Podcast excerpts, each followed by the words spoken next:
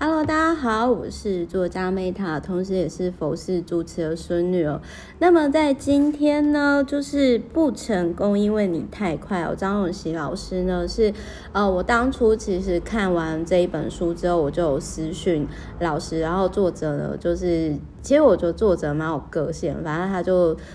我忘，我一直有点忘掉。反正那个时候，就永琪老师就说：“哦，可能因为我就是有忧郁症的人吧，所以呢，就是我大概可以理解那种有忧郁症的读者跟我讲的话。”然后我那时候其实愣住了。然后我我不知道是不是我职业病的关系哦，我那个时候其实在思考是。嗯，永琪老师当初真的是忧郁症吗？还是他是像我 Podcast 录的前几集，就是关于肾上腺疲劳的部分？然后我就那个时候还在想说，嗯，那我要不要跟老师分享那一本书呢？可是因为我自己是属于如果对方没有问的话，我也不太会主动讲的人。那我先讲一下，就是说我蛮佩服永琪老师会在自己的书里面哦讲说他其实有。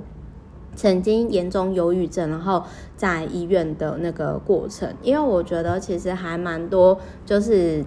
企业内训的讲师都还蛮，我觉得他们有偶包啊，是没有办法这样承认的。然后我觉得，其实我也不知道说永熙老师那时候为什么是发生了什么事情，但是我的解读是，意外跟疾病的发生呢，往往都是在提醒我们，就是生命当中应该要调整以及转换方向。那我先讲一下，就是说我对于永琪老师哦，就是印象最深刻的是呢，他真的是很喜欢就是写日记的人，因为像我自己呢，就是我觉得说，我觉得每个人擅长的东西不一样啊，比如说有些人他可能就是他可以天天玩游戏啊，然后有些人可能就是比如说像 Meta 就是发废文啊。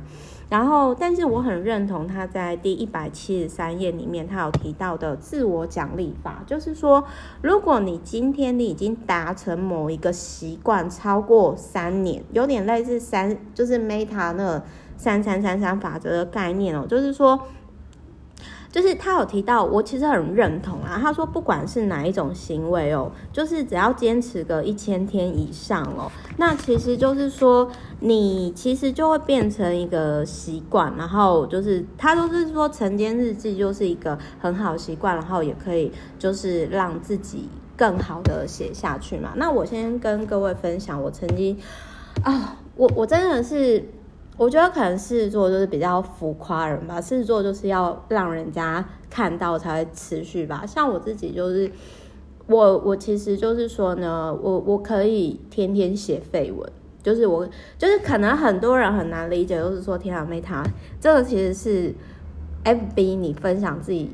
内心的想法、自我披露，这个是很私密的事情呢。你怎么就是能够这样？因为有些人可能他是会像。这个作者一样喜欢写日记嘛，但是其实我觉得我每天在 FB 发废文，我觉得这有点类似像自我内化我自己的思考以及逻辑观的一个方式。但是我真的很认同一件事情，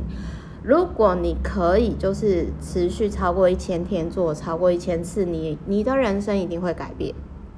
那第一次我在接触到除了永琪老师的这本书之外，那个时候是那个版税一亿日币的那个千田佐哉，他曾经有提到，他说呢，当你今天持续写超过一千多天，你的人生一定会改变。所以我那个时候我就想说，好，就冲你这一句话，如果我这样写废文，我人生没改变，我找你。结果后来我就写了，大概真的也是一千天左右吧，我就拿到 FB 蓝勾勾了。所以就是。我我觉得说，今天不论是阅读啊、运动啊，然后或者是什么，我觉得说你不用勉强自己。但是如果你今天是做一个，他也许目前看起来他不是有很紧急性，可是你长时间就是自我投资下去，到了就是有点类似说像水废了的那个点。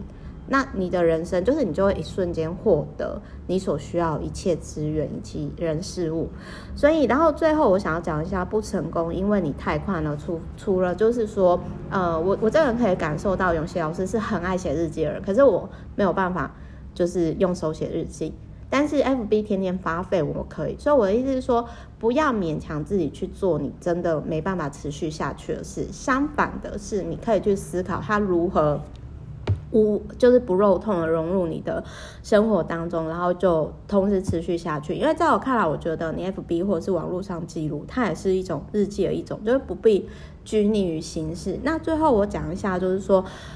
呃，不成功，因为你太快。有时候它其实可以结合人类图自学圣经的那个 podcast 一起讲。就我最后以这个来讲，为什么很多人在职场上、生活当中充满挫败感，是因为他们用错自己的原厂设定。就好像说，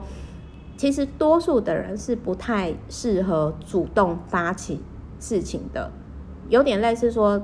等待回应会比你主动发起更好。那所以我后来看了《人类图自学圣经》这一本书之后呢，其实。多数时候，我就因为各位有没有注意到，比如说我当初会提供订阅服务，也是平台邀请；我会出书呢，也是厂商的邀请。然后多数的时间，我都是很专注的在做自己想做的事情。当我今天调整我的就是策略，呃，就是活出我自己的原厂设定的时候，我的人生就顺很多。所以有时候，其实我觉得。为什么有些人他很努力逼自己，对，他成功了，可是之后他就健康出问题啊，或者是呃，可能就是经济上出问题。我觉得就是来自于说，不是因为太快问题，更有可能是因为他活错原厂设定。因为比如说，有些人天生就是等待被邀请的，等待回应的啊，或者是有些人天生就不需要工作啊，那你刚刚勉强自己